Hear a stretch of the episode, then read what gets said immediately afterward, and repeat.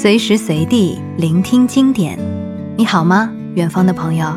欢迎收听新经典 F M， 我是一宁。Hello， 各位亲爱的打工人，今天你过得如何呢？本期电台的主角是谁呢？一宁得先在这里呀、啊，跟大家卖个小小的关子，但你肯定知道他，他和林肯同一天出生。不过呢，他却比林肯有钱，而且更加幸运太多太多了。严格意义上来说啊，他是真正的富三代，外祖父是响当当的瓷器厂创办人，超有钱的大资本家，祖父呢是自然科学家兼诗人。但是啊，咱们这位富三代并不是传统意义上的天才，从小他就和妹妹一起上学，成绩啊却一直都比不过妹妹。因为他觉得中学传统课程无聊透顶，常常被严厉的父亲骂不用功，还说他要是再这么下去的话，一定会把自己和全家人的脸都丢光。但是怎么办呢？没兴趣就是没兴趣，除了非常热爱自然和博物学，其他的嘛就糊弄糊弄算了。十六岁的时候，他被父亲送进了著名的爱丁堡大学学医，可惜外科手术实在是太血腥太可怕了。大家知道吗？在十九世纪初的手术，那真是堪称无麻醉无消毒几乎无法止血的三无猎奇表演。这一切对未成年且娇生惯养的他来说过于沉重了，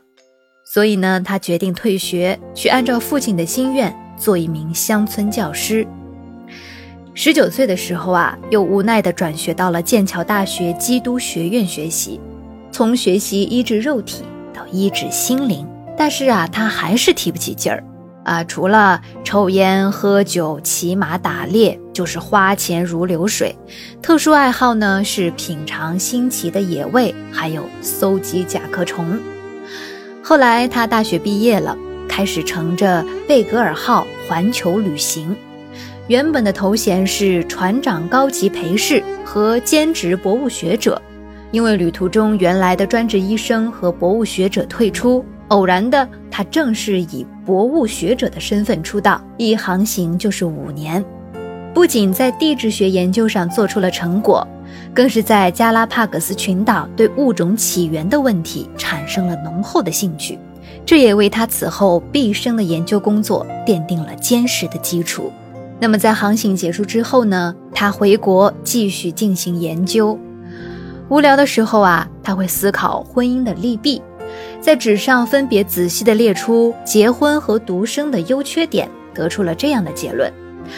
上帝呀、啊，要是像一只无性别的工蜂那样，只知劳动而一无所获地度过一生，那简直是不堪想象的。不，不应该这样，结婚，结婚。于是呢，他和青梅竹马的表姐有情人终成眷属，从此幸福快乐地生活在一起。再后来呢，他花了二十年才写成了一生的代表作《物种起源》。如今我们说他是十九世纪知名的畅销作家之一，作品首版一千两百五十册，当日即告售罄。还有恩格斯、鲁迅，他们读过之后都成为了他的粉丝。马克思称自己是他忠实的仰慕者。没错，你们一定听出来了，他就是查尔斯·达尔文。这才是达尔文正确的打开方式。专业投身科学六十年，没做过一天打工人。根据达尔文的儿子回忆，我们这位有意思的科学家呢，作息时间表是这样的：上午七点起床，短暂散步；七点四十五独自吃早餐；八点到九点半在书房中工作。达尔文认为这是他最好的工作时间。上午九点半到十点半在客厅阅读信件，并大声朗读家庭信；上午十点半到十二点或者十二点十五，一天的工作从中午就宣告结束。到了午间十二点开始散步，从造访温室开始，然后绕着环屋的沙之小径走，走的次数取决于健康状况。下午十二点四十五与全家共进午餐，午餐后读报并且回信，下午三点在卧室的沙发上休息、抽烟、听妻子朗读小说，四点钟还是散步，通常还是绕着沙之小径，有时会走得更远。那么到了下午四点半到五点半，他回到书房处理一天的杂物，下午六点再次回到卧室休息，听妻子朗读，七点半在家人吃晚饭的时候用茶点，如果没有客人在场，会与妻子玩西洋双陆棋，或者是自己读读书，听妻子弹钢琴。晚上十点离开客厅，通常在十点半之前躺在床上，但睡得很不好。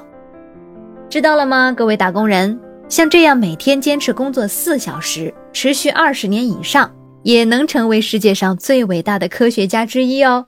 当然啦，这也不能成为你不打工的理由。估计世界上 百分之九十九点九 的人都写不出物种起源，无法成为下一个达尔文。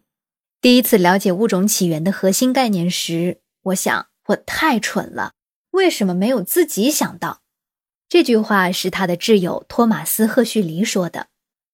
那么这本我们从小到大听过无数次，但没什么机会读原文的书，到底凭什么能引起世界的轰动，出版一百六十年来经久不衰呢？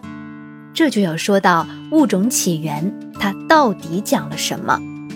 如果你的第一反应是生命的起源，人是由猴子变的，那就说明达尔文真的是被误解坑得厉害。探寻物种起源的想法其实是在达尔文环球旅行中就已经产生的。他在经过南美的加拉帕戈斯群岛时，仔细观察了不同岛屿上鸟的种类区别后，他就对当时大部分人都奉为真理的每个物种都是单独创造出来的理论产生了怀疑。如果真的是如此，为什么距离这么近的几个岛屿上的动物种类也这么的相似呢？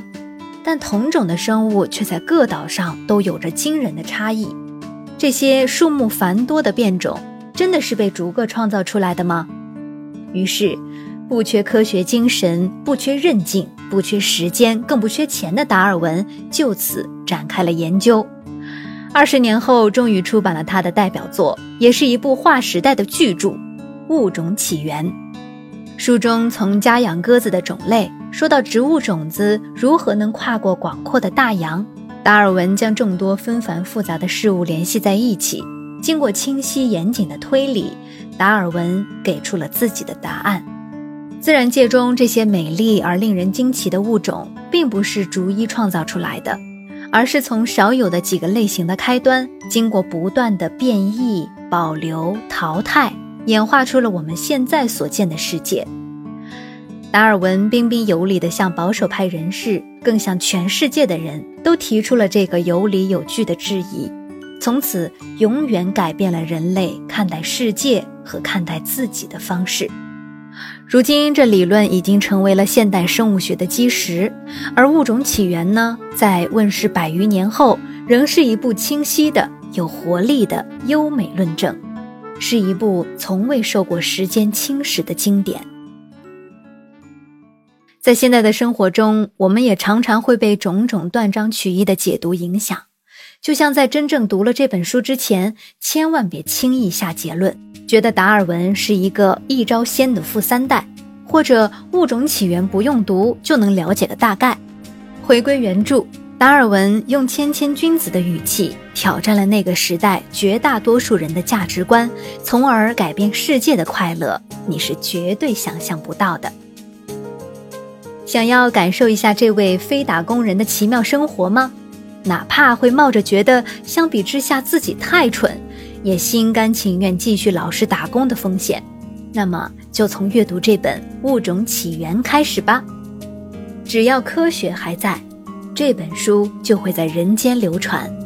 让我们重返思想变革的风暴中心，倾听一个真挚、热烈、谦逊的声音，体会一下达尔文的快乐世界吧。